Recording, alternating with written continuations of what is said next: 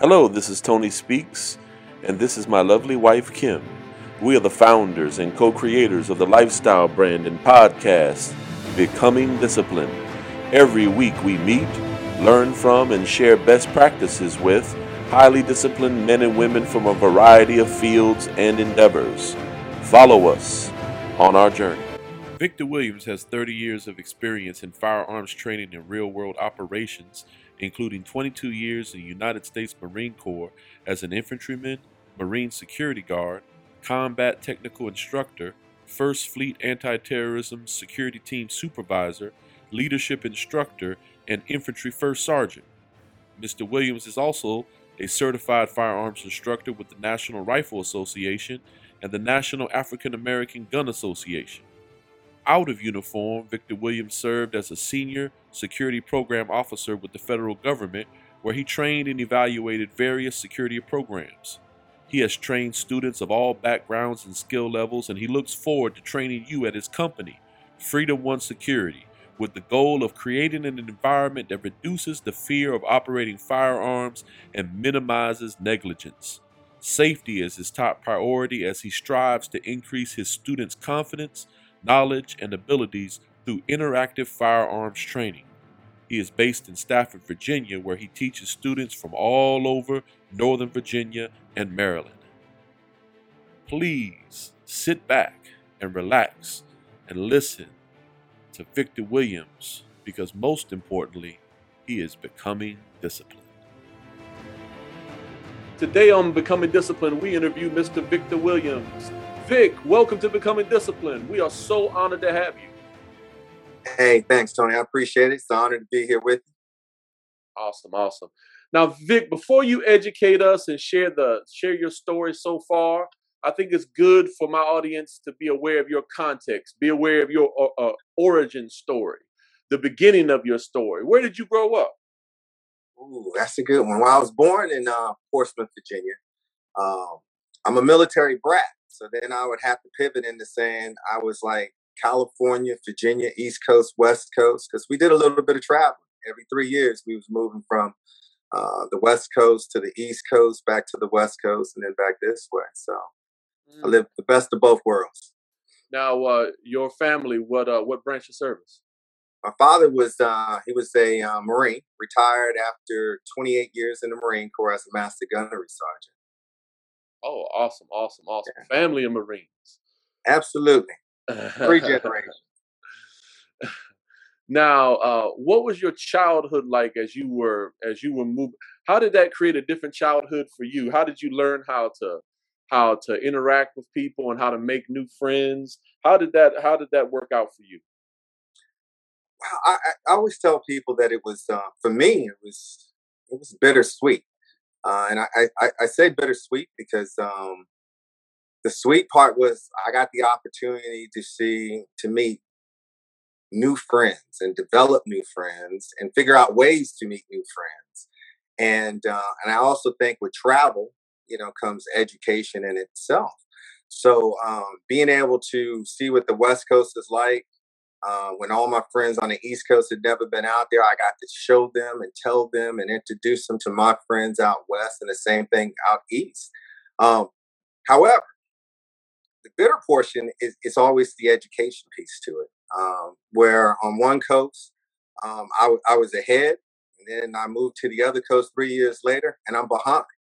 Um, it, as far as the education piece. So by time you really start getting into the studies and figuring out what the routine is moving towards graduation, we're up and we're moving somewhere else. And then the the standards are going to switch at that particular time. So, you know, my brothers, my siblings and I, I mean, we had to really hustle uh, to, to get back up to where we needed to be in order to make sure that we graduated on time. So that that that was a struggle. That's something that I always thought about even as uh, my wife and I we had our kids in the military.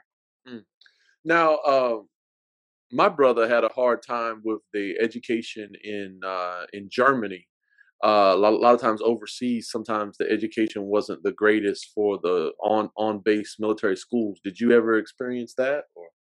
Well, I, I thought, to be honest, I thought some of the best schools that I went to was on base. Mm-hmm. Um, I, I, so I might as well say it now. Look, I graduated from Quantico High School Oh wow!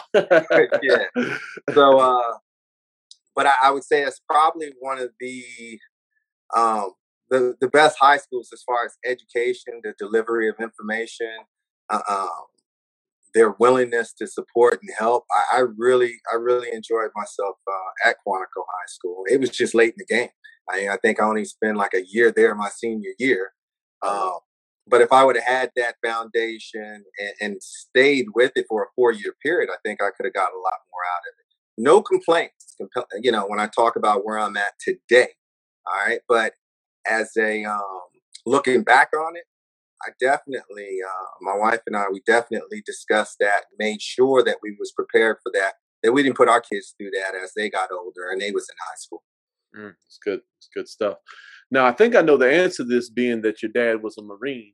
But when you were a child, was there someone who inspired you with their level of discipline? yeah, but yeah, absolutely. And and I uh-huh. would I would have to say my parents. Um, because again, moving from coast to coast and only staying stationary for, you know, two, three years at a time, it was hard to wrap your arms around somebody to say, hey, they, they're really good people and I really want to be able uh, be just like them. But I was with my parents all the time, and they always set a great example for me. So, um, yeah, my my parents set that example. Pops got up and put his uniform on every morning, immaculate. Um, went to work, came back, got out of uniform. He didn't even discuss, you know, work when he got home. I thought that was kind of different. Other parents, they was discussing work. My pops really never discussed work when he got home. Um, he was it was just all about family time. That's all he wanted to hear is what we accomplished during that day, um, what we got planned for the next day, and and then that's breaking bread as a family. Now, as you got older, did Dad try to keep you from the Corps, or did he help you get into Corps? Or how did that work out? Well, I, I wouldn't say he didn't he didn't push the Corps on me. Um, so that that that's a little different right there. And when I say didn't push the Corps, look, the, the key back then, keep in mind, I graduated in the 80s, was, hey, just make it out of high school. Stay out of trouble, make it out of high school. All right. And then we'll talk about the next phase at that particular time. But um, I think his big thing was find something that we enjoy and be the best at it. Um, as a as a child, I've, I've always kind of messed with my dad, and I used to always tell him that I'm not going to be a Marine because I used to think it would just rattle him a little bit. he said, you don't have to be a Marine, but you got to do something with your life. All right. You're going to get out the house and you're going right. to do something. uh, hopefully it's going to be something positive. So, so he really never pushed us in that direction. Um, so I, I guess I would tell you the story like this. I, I, I, graduated high school, wasn't sure if I was ready for co- uh, college at that particular time. So I got a job at, at a moving company um, right here up there in Woodbridge, Virginia making about sixteen dollars an hour back in the eighties. That's that's good money. Right. Um, but the people in that in the organization uh, was a lot older, um, and and they was doing different things. And I remember the owner. His name was Lacey, uh, and he used to always tell me, "You could you could do something better. This is not where you belong." Mm. But the thing that I was looking at, Tony, is I was looking at as I was moving furniture, picking up boxes, taking them in and out the house, I was noticing the houses that I was seeing, big houses, the the family dynamics, and I was like, this is, is I never seen houses this big before. Um, and I used to always talk to the homeowners, and usually it was in the military or retired from the military. And I used to say, How do you get all this? What did you do? And they just kept saying they worked hard, started off in the military, and it just started wearing on me more and more. I knew the military was good because my you know, my father and mother, who are still together to this day, um, which is a blessing in itself, um, they set the example. So I knew it wasn't going to be bad for me. I just needed to see more, and I wanted, and I wanted more. And I said, hey, this could be the uh, the pivot point or the jump off to get me exactly where I want to be the right way. Mm-hmm. And seeing that, I, I, I was going through the front gate one day and uh, they was doing. I had some alcohol. I'm gonna be honest with you, Tony. I had some alcohol in the vehicle uh, coming in the front gate, and they was checking vehicles, Uh-oh. and I had been drinking, mm. and I I I, pull, I tried to pull over just a little bit, and I, I said a prayer. I, I was like, I told the good Lord, I said, look, if you help me get through this, I promise no more shortcuts. I work hard for everything. I, I, I don't want this. Um, I don't need this trouble. Don't want this trouble. And when I pulled up to the front gate, and uh, they said, "Oh, it's one of the Williams boys." I was like, Uh-oh. "Yeah, it, it, yeah, it's me." They said, "How's everything going?" And now I told them things was fine. I said, "We're checking every third vehicle. Get the second vehicle. Go ahead and get home." Oh wow! And they let me through. And uh, as soon as I got up around the corner, I threw out the bottles, and I was done. I was wow. done. Uh, that next week, I went saw the Marine Corps recruiter, and uh, I said, "Hey, look, I'm ready to do this the right way. No more shortcuts." And uh, came and told my pops. I told him I joined the army. That's exactly what I told him to see if I could get a rise out of him, right? And he said, "Hey, that's great." I said, "Hey, Army, Navy, Air Force, hey, they're all great. It's going to give you that jump start that you need. I know you're going to do great things." So I kept that story all the way uh, for about two weeks until I was shipping off the basic training. We actually went up there in Woodbridge, and my mom went up there with me. And I went in the Army recruiter's office. So I used to play basketball with all of them. And uh, my pops went in there and introduced himself. So he said, You got my son. He was like, What are you talking about? He, he said, Your son joined the Marine Corps. And I just looked at him. He said, You joined the Marine Corps? I said, Yeah, I joined the Marine Corps. And, and there it was. That was the story right there. That's awesome. That is yeah. awesome. That is awesome. Now, um, when did you know that you were going to stay in for 20 plus years? When did when did that when did that happen? I I would say right after we had our first child. Um, I I knew that was the best thing, the best thing for us at that particular time. The benefits. I was uh I was I was a fast mover. I was already getting promoted fairly quickly.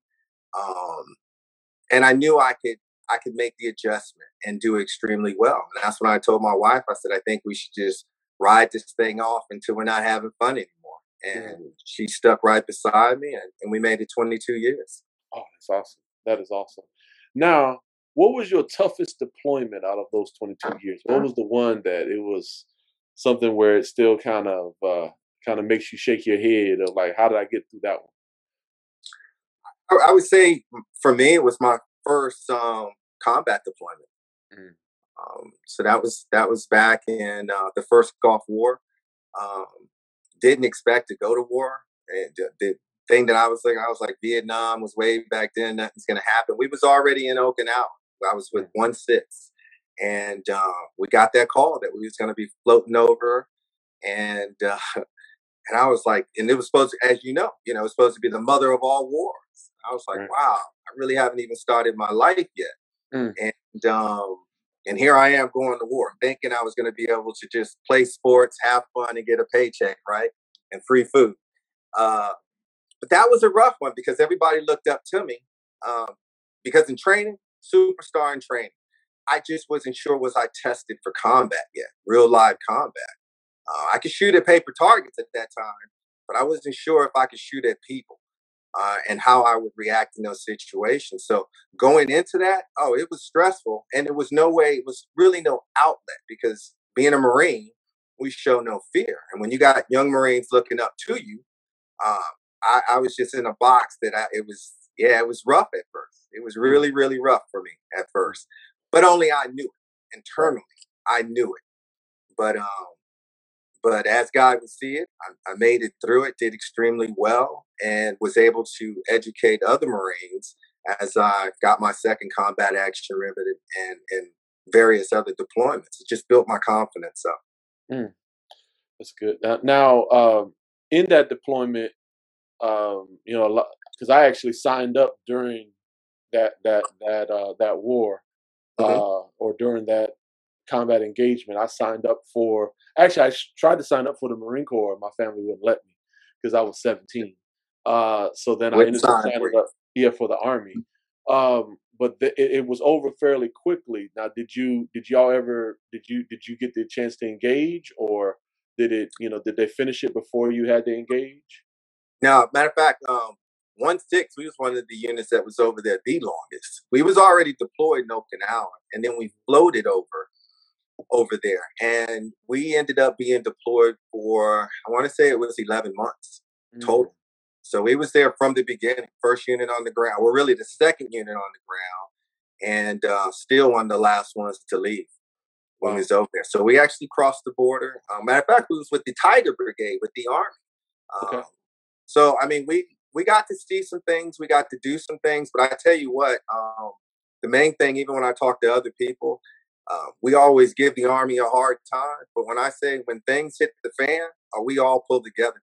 Amen. We all pull together and we work well together. That's good. So that was reassuring for a young Marine at that particular time to see how we all pulled together to make it through um, that the fog of war.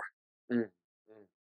Now I heard a lot were a lot of them were surrendering to us at that time because they like there was a lot of folks that were like, "Hey, I, I don't I don't want any of this," uh, yeah. and they were they were surrendering to a lot of us over there. Did you see any of that? Or? Oh, absolutely. I, I would um, as and I'm sure a lot of um, hopefully I'll be able to share this with some of the Marines. I still keep in touch with these guys to this day. But absolutely, they'll put up a firefight for maybe 30, I, I, would say no no longer than a minute. Once they knew that they was outgunned, um, that's exactly what would happen. They would just go ahead and give up. Now, you know, there was a psychological piece in there too. We was dropping pamphlets on them saying, hey, your best bet is just to give up. Um, so I think it was well played. We saw for the target prior to going in there. Um, but yeah, after they fired a few, they, they made a they made a small attempt to fight, and once they knew they was outgunned, they was just in waves coming back.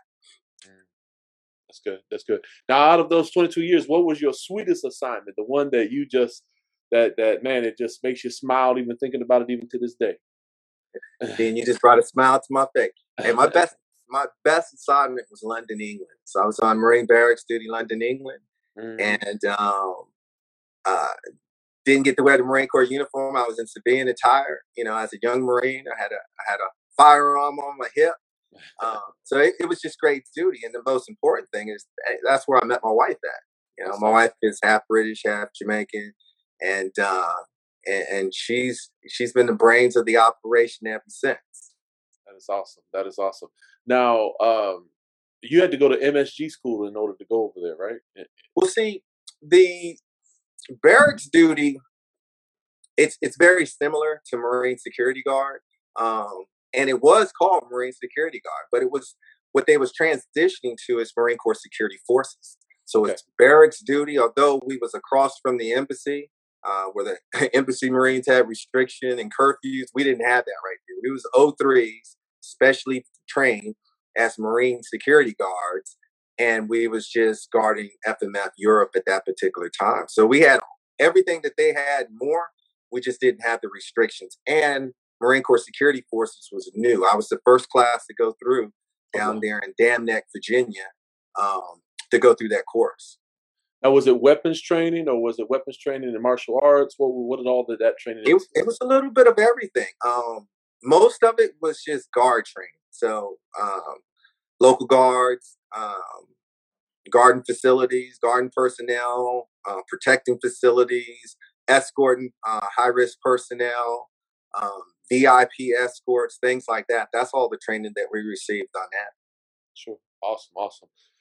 Now, uh, what career advice someone who's seen combat, someone who's been all over the world, someone who is a uh, a child of a, of, of a marine, what what career advice do you have to that 18 year old mm-hmm. who is just getting out of boot camp and they are reporting to their first duty station and they're embarking upon their career. What advice do you have for them so that they can make the best of their uh, time in the Marine Corps? I would um, I always tell Marines to, to set objectives. Just and it's not even just Marines; it could be any branch of the service. I think if you're coming in the military, um, have an objective. What are you going to achieve while you're in there? Right? Don't just mm-hmm. go in there for four years and get out and have nothing to show for it. Um, so I always, most of the time, I'll tell people to come up with three things. Same thing I told my daughter is um, something, set an objective that's achievable. Right? To me, that's just like a confidence builder. I think the other thing is set an example that is challenging. You're going to have to put some work in in order to get it. Um, and then that last one is something that's unrealistic. All right. It's a it's one of those shot in the dark, just way out here, but it keeps you moving. Mm. And you make adjustments. And I always tell people make adjustments every four years. Um, and I think before you know it, you're at that 20 year period and, and, you're out and you've built yourself. That that's that discipline right there. You're awesome. disciplining yourself and building that discipline in order to meet those marks because that's what life is all about. Is really setting objectives and hitting them, right? That's right. That's I believe right. that anyways. That's right. That's right. Now, when did you fall in love with weaponry? When did you fall in love with weapons? I, you know, that's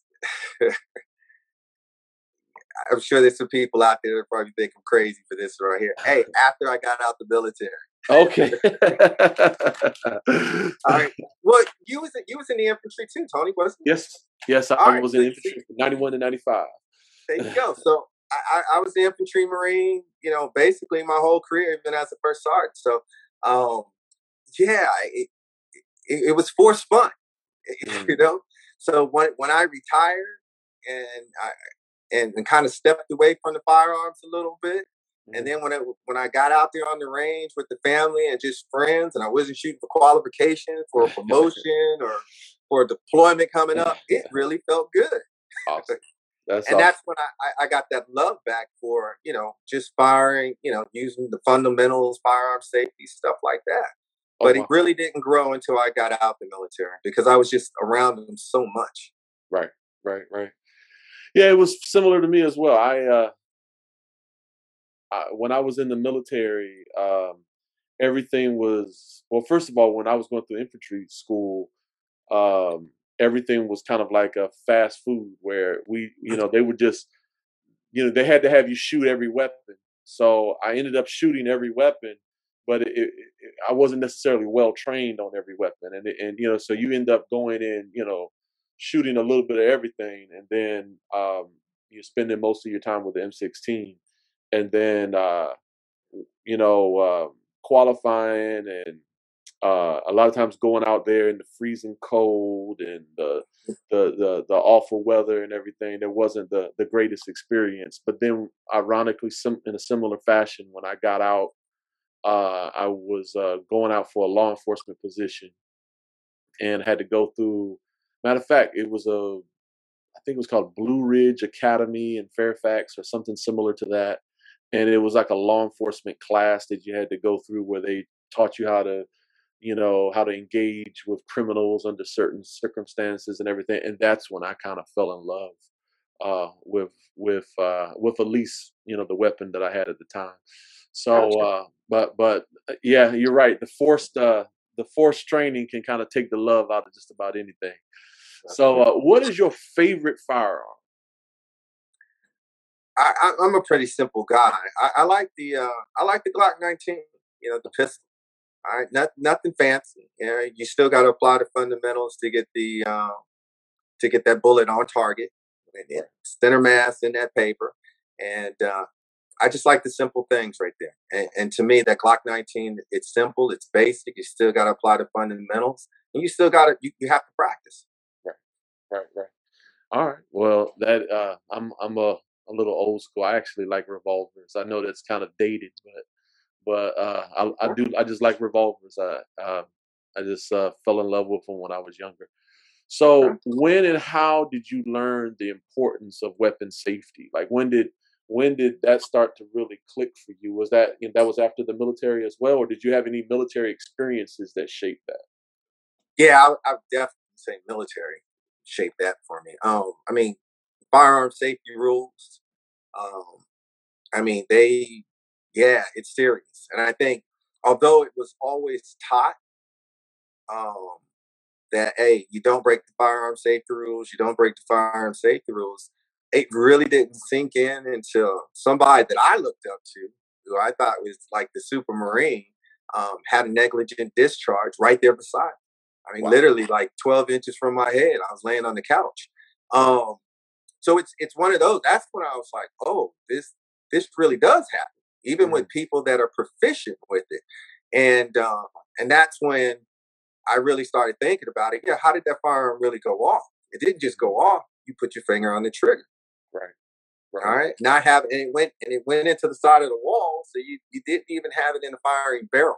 Mm. Uh, you know, and things like that. So that's when I say, yeah, things this could have this could have ended very, very, very badly. Mm-hmm. Um, and that's when I started really taking it serious. Once you hear that and you don't have the ear pro on and the eye pro and you're not on the range, you're just in a room, you know, getting ready to do turnover and a round goes right flying by your head, you know, 12 inches away. Yeah, that's a wake up call right there, but that's that's a reality check right there. I saw something similar happen where uh, there was a young man not standing exactly where he was needing to be standing, and it and it was at the grenade range, mm. and mm. a, a just a little shrapnel of grenade went and hit him in the lip, and uh, you know, and it, it, embedded deep in his lip, and they had to they had to you know hit him up and pull all of that, pull it out and everything, and that's where paying attention to the directions, it kind of uh, woke me up as well. Uh, now, now you said he was standing where he wasn't supposed to be standing. He was right? not supposed. Yeah, he was not standing where he was supposed to be standing. So. Yeah. Yeah, I mean, they told us to all stand on the bleachers. They told us to go to the bleachers, and then he kind of was off, kind of doing his own thing, and and just a little bit of shrapnel went. Now it still surprised it surprised me that the shrapnel could hit where it hit, because uh, it seemed like he was a long way off, but he still he still got popped, and that was an important lesson for all of us. Now, uh, where did you acquire your best weapons training? Where where did you where did you really get some some really great training? I, I would say it was in uh, Norfolk, Virginia. I was with the Fleet anti Fleet anti terrorist security teams, first fast, hmm. and um, wow, I mean, we just gave the best training to those Marines. I was platoon sergeant for uh, for one of the fast teams, really for two of the fast teams uh, that I got to deploy with over at Sixth Fleet, and Seventh Fleet. But the amount of uh, time, money, and uh, knowledge that we placed into the schooling for these Marines was top notch. I mean, we was firing so much that your finger would be sore. At the end of the day. I mean, that's how many rounds we was placing down range, and we wasn't just spraying; these were well aimed rounds. Uh, sure. Uh, the, you know, we had everything from snipers, CQB. Uh, CQB is close quarters combat. Uh, well trained for any any types of missions that we may receive worldwide. So, I mean, I really, really enjoyed that that duty station as far as the amount of training and the responsibility, the worldwide travel uh, that that that took place. Plus, it was an NDOC. You know, for for staff NCOs at that time, I was a staff sergeant, a platoon sergeant. Um, you had to be selected to go out there. Um, and uh, although I had some, I had some great staff NCOs that are out there with me, King Crutcher, and then um, the sergeant major of the Marine Corps right now, uh, Troy Black. He was one oh, of the platoon sergeants out there with me also, and we were still all close and all tight. Uh, but just some of the best training uh, that we ever had was definitely with with First Fast. That's awesome. That is awesome. Now, um, I'll just tell you about experience I recently had. Uh, yeah. because it's a concern that I, you know, you end up having. I, I took my, my my kids on an Easter Sunday. Oh, it was actually Saturday. I took them to this uh, place in Richmond called Maymont Mansion, and okay. there was a long grassy knoll, and in this uh, in this grassy knoll, they went and uh, you know I'm having them eat Kona ice, and you know there's a lot of people out, and as I'm I'm there and we're just kind of starting the day, I tell them, hey, listen, if something bad happens, you see that tree line over there, you know, and uh, I want you to run and run in a zigzag to the tree line if something bad happens. All right, nice. and and then I told them, you know, and I said, but nothing bad is going to happen. Um, and you know, my my seven year old said, "Daddy, nothing bad is gonna happen." You know, like that's that was her response. And you know, my wife has kind of learned to kind of like she was like, "All right, you know, as long as you don't focus too much on it, you know, I don't we don't mind that little quick little safety moment." Um, what you know, with all of these shootings that are taking place, with all of these events that are happening, as someone with your training and your background, how have you prepared your friends and family for an active shooter event? I, I stick with the basics because, um, just like you said, when my, when the, the, things that I've done uh, in the military and even out of the military, I mean, look, stress will throw a loop in every plan that you had or you thought you had. Um, so I, I don't, I don't expect the average person to have the training that you and I have. So I think talking these things out and keeping it very simple, just like you said, run to the tree line, zigzag, get there as quickly as possible, and wait there, keep running. I think those those are simple things that people can remember under stressful situations. So I like the way you told uh, one, you kept your head on the swivel and, and you're looking around and, and, you're educating at all times. But active shooter, run, hide, and fight. I mean, it's real simple. All right. First thing you want to do is just get out of that area. You can't get out of that area, you hide. If he finds you, you fight. All right. You, you go down fight and you you fight as a group. I don't care if I have to throw a stapler, a water bottle, my shoe, uh, to throw that round off somewhere else um, where I can close the distance on that individual, or I, I can make a little distance between him or her and, and myself. That's what you have to do. All right. Um, so I always say stick with the basics, run, hide, and fight. All right. If if something doesn't feel right, it's probably not right. All right. Um, be aware of your surroundings. Listen, don't just have your, you, you know, you, so many kids, so many young people nowadays are just engulfed in these phones. I mean, you you could be clapping your hands and they're still just looking down. They're not paying any attention. I always try to tell people stay alert, especially nowadays, because it only takes a split second for things to go sideways. All right. And you need that split second. I always tell people buy yourself time. Now, uh, for me, I don't carry right now just because um, I have an injury that I have to kind of get handled and get and get dealt with. And I think that when you carry, you have a responsibility. Uh, you have mm-hmm. a responsibility. I, I, per, I mean, maybe you, if you if you disagree, let me know, and I, you're not gonna hurt my feelings at all. But I, I kind of believe if you carry, you have a responsibility to be in shape. You have a responsibility to be able to to get people off of you. Uh, uh, you know, because I heard a friend say, he said, "Hey, if you don't train, um, if you don't train and you're carrying a weapon, you become a holster for someone else." And uh, and I was just I was just wondering what what what kind of training or what kind of uh, of preparation do you believe that that that that people should take you know if they're going to carry how to how to protect themselves so that they don't end up you know becoming part of the problem i, I would say it's it's mindset i mean that's the first thing you gotta you gotta have the right mindset all right i, I think um yeah, it's it's mindset. Mm-hmm. If you're if I'm carrying a concealed weapon, a concealed firearm, I should say, um, that doesn't, you know, and somebody comes and step steps on my shoes. Do I have the right mindset to, to, to just step back and look up and say, hey, don't don't worry about it and walk away?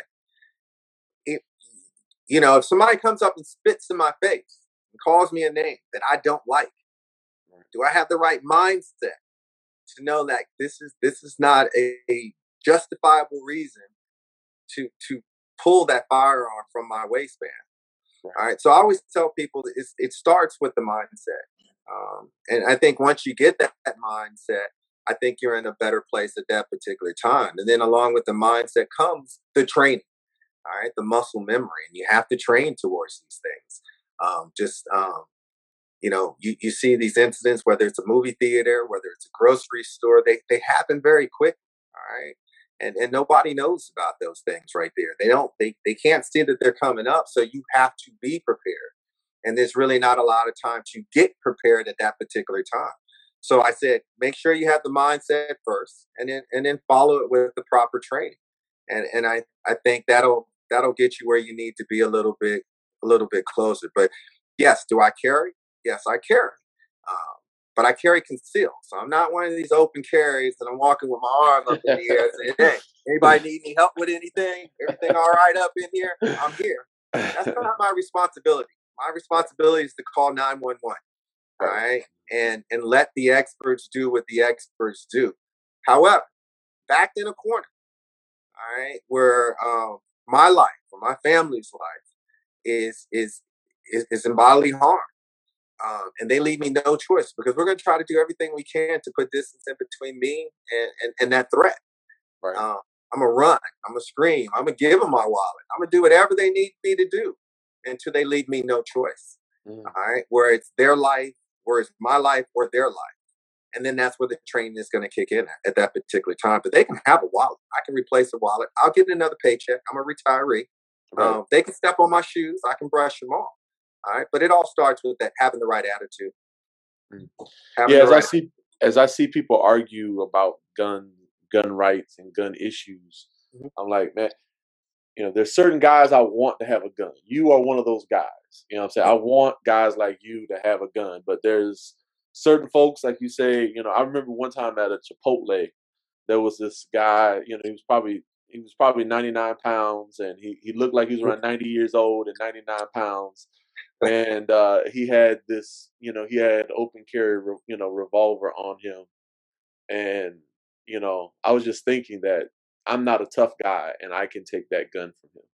You know and i'm not a tough guy you know so but i knew i could take that gun from him so um you know that that's that's the concern that i have is that people have the right training before they go and uh and and hold a weapon or carry a weapon. Now um now question regarding that and, and regarding how you carry yourself and everything else uh, you move, you know, you move like someone who does it. Are you are are you a person who practices in the martial arts, or do you do you still practice? No, no. You know what? I, am not. My uh, my younger brother was huge in Taekwondo, uh-huh. but um, I, I, will say I got into the mixed martial arts in the Marine Corps. I loved it. I really, really, really enjoyed that right there. But really never got into anything outside of, of the military besides you know just basic combat hitting skills and things like that um, but i but i've always enjoyed that I, I, think that goes back to the infantry training the you know fleet anti-terror security team training. It's it's move with the purpose all right um, walk with confidence um, make yourself a hard target look like a hard target. Do i really want to take his wallet all right um, and and to me that's the what that's the reason why I tell that's that you know that's that's how I move right there. I'm I'm looking around. I'm being alert, just like you you saw that tree line, just in case. You would be that person. You can see that in people, how they walk, how they talk, how they move, how they interact with people. You can see that confidence. And a bad guy's not going to go after a confident person. They're going to mm. go after that soft target. That's right. So I, I just want to make sure that I make myself at least a hard target to give them a heads up, a forewarning that I'm, I might not be the one that they want to mess with. Mm. Well, and not to gas you up, but I actually, uh, and like I said, I'm not a tough guy, but I am an observer of people, and I, I kind of watch people so I can kind of use them. I, I call it the martial arts of observation and communication you know and uh and you do you you know you surprise me there because you move like you have you know when the way you kind of move with a purpose and the, the way you kind of move when I've had to work with you, you uh, you do move like you're a person who has the martial arts. So you surprised me there. I, I would have thought that you were, uh, you know, like, like a, a aikido purple belt or something. but uh, I have to look that one up, Tony. now, uh, can you tell our audience about the NAGA organization, NAAGA?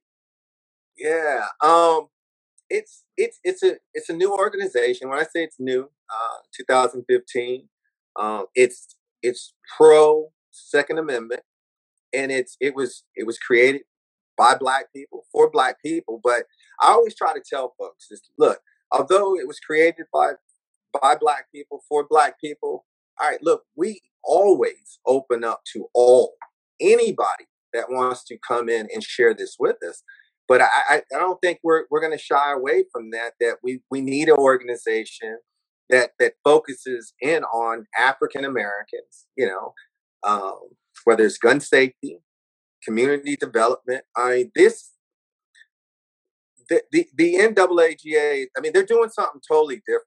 I mean, even when I went down to the course, um, I'm one of the inaugural instructors, um, one of 24 in the nation right now. Um, they put a lot of time in, into this this curriculum.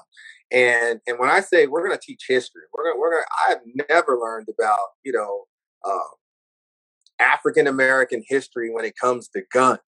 I was always told as a kid, stay away from guns. Right.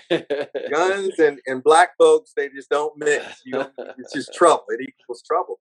So this is an organization that wants to educate and and and who better to educate than people that look just like you because i i think what I've seen, um, even in my career, not, not even talking about that organization itself, a lot of the schools that I've been to, and I've been to some pretty good schools. Um, I, am I'm the only black guy up in there. right, right, right. And right, Uh, and when it comes to firearms, it's it's kind of like, okay, can this dude shoot? Yes, I can shoot.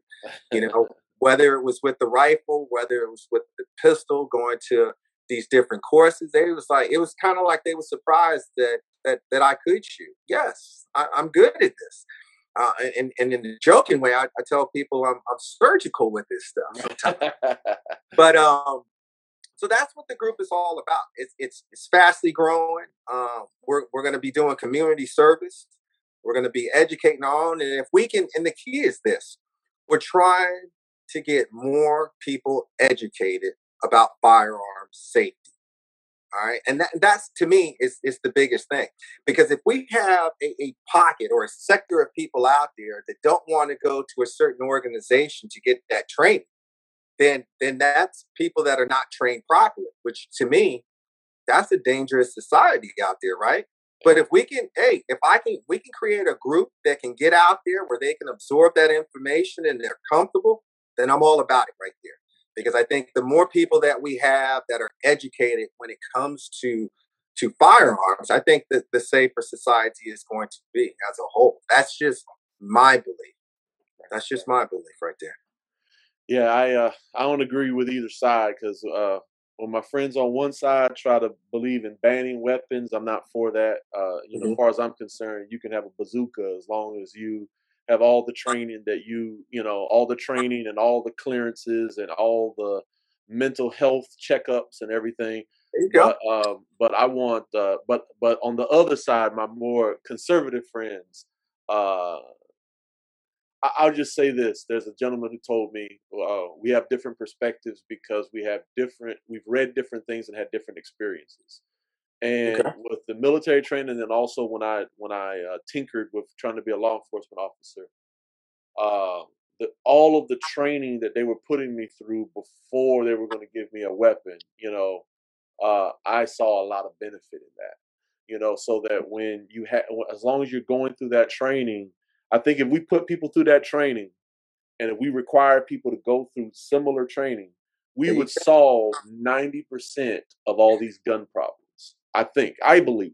Because even the people who are a little off or, or you know, people who have issues, mm-hmm. while they're going through the training, then it would come out. You know, like the like, you know, if, if for people who have those issues, I think in a lot of the so yeah, you might even have a, a, a you might have a plethora of events that would happen at fire, you know, at at at, at schools. Mm-hmm. But at least it would happen in a school environment where everyone there is kind of trained and they're kind of ready for it. Because if we put people through that kind of training, I think we would weed out a lot of these problems. You know? Yeah, I, I, I agree with you, Tony. I, I really think we can reduce these these issues that we're having out there with the proper training. But but that's the key right there. Um, it's making sure we have the right people in front of them to conduct that training. All right. And they're not just in there to grab a paycheck and right. just sign a certificate and say, hey, you're good now. So so that's my thing. Is I I, I want to make sure that I deliver the right information the right way where they can absorb and they can utilize it and build upon it. You know, and, and continue to take that forth with them. That's awesome. That is awesome. Uh, Dave Chappelle has a joke. And he said, uh, if you want to ever fix uh, the whole gun control issue, he said, just have everyone who is African American in the country sign up for it. And then all of a sudden, all the gun control laws will be fixed overnight, you know? yeah, uh, I think that happened out in California. That's right. One that's of those right. laws out there. With the Panthers. Amen, amen. So uh, I, I'm loving what y'all are doing. I'm loving what y'all are doing.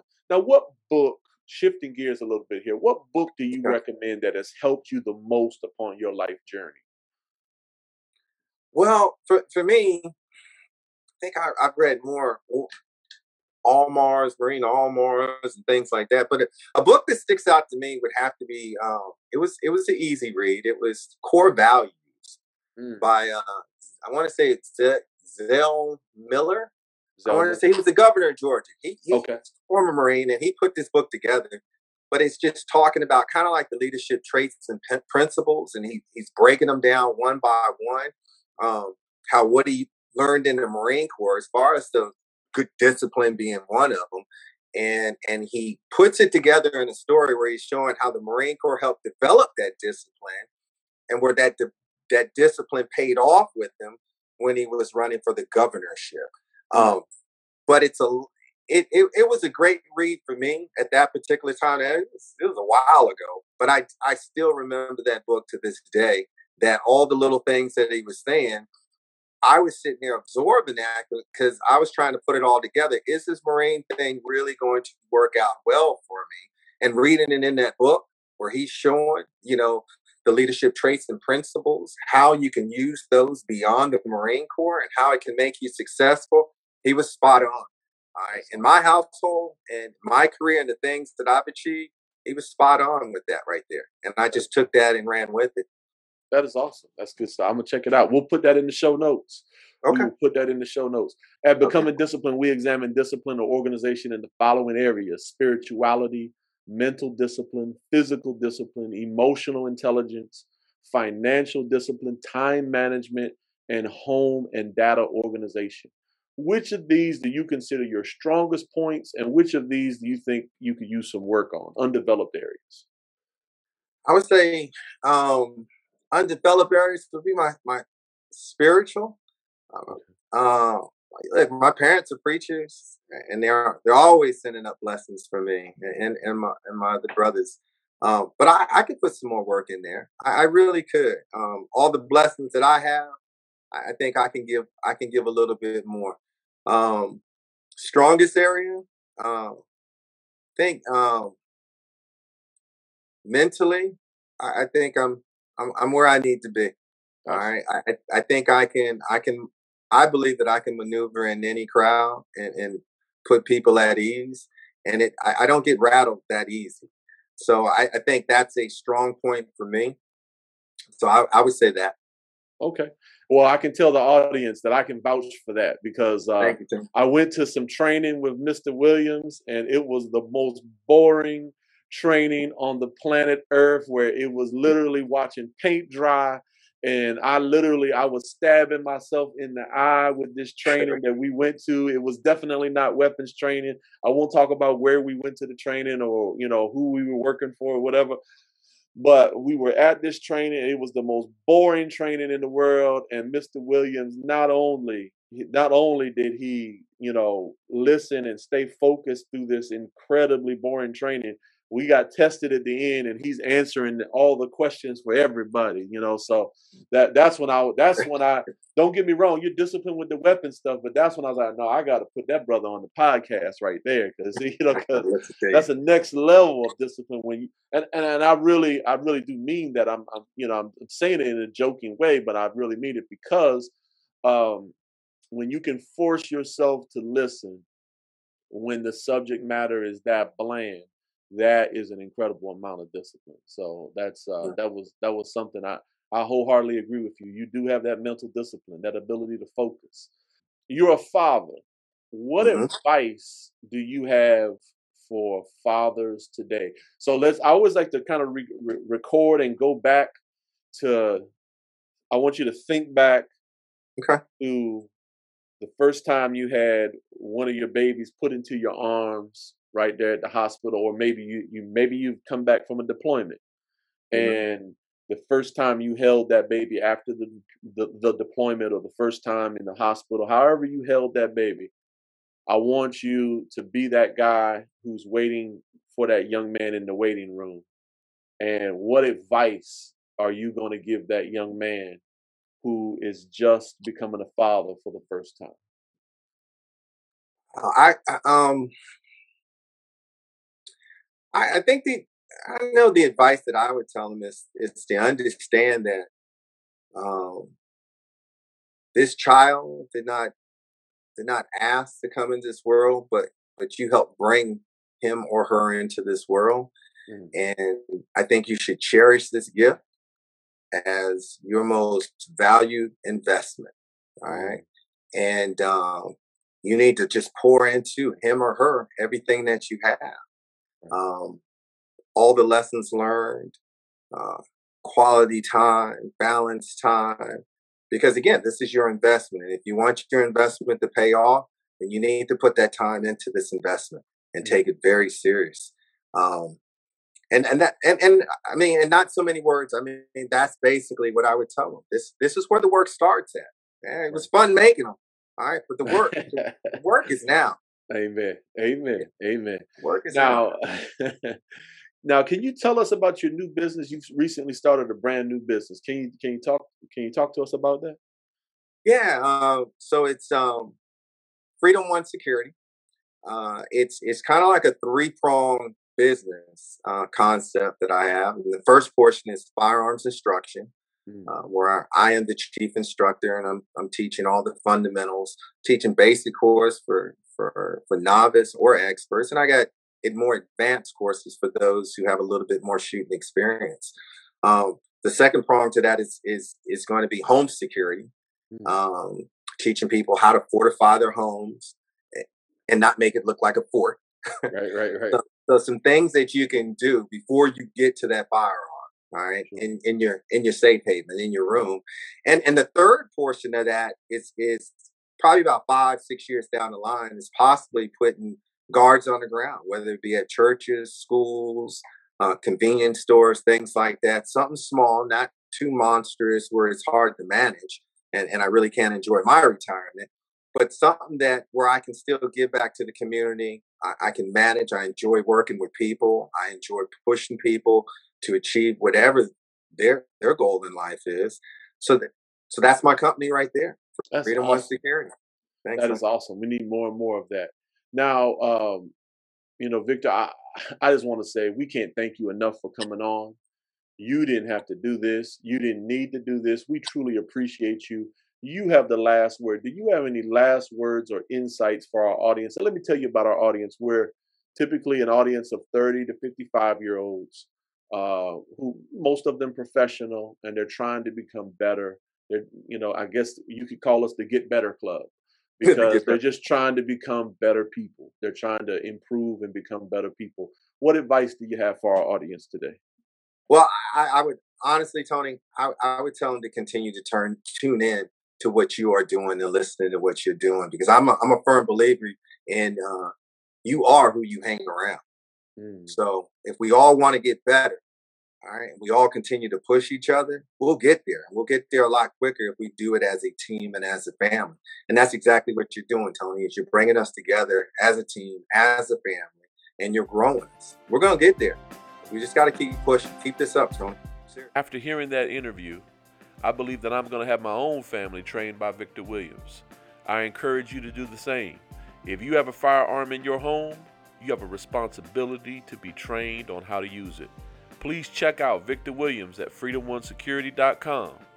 Don't become a statistic.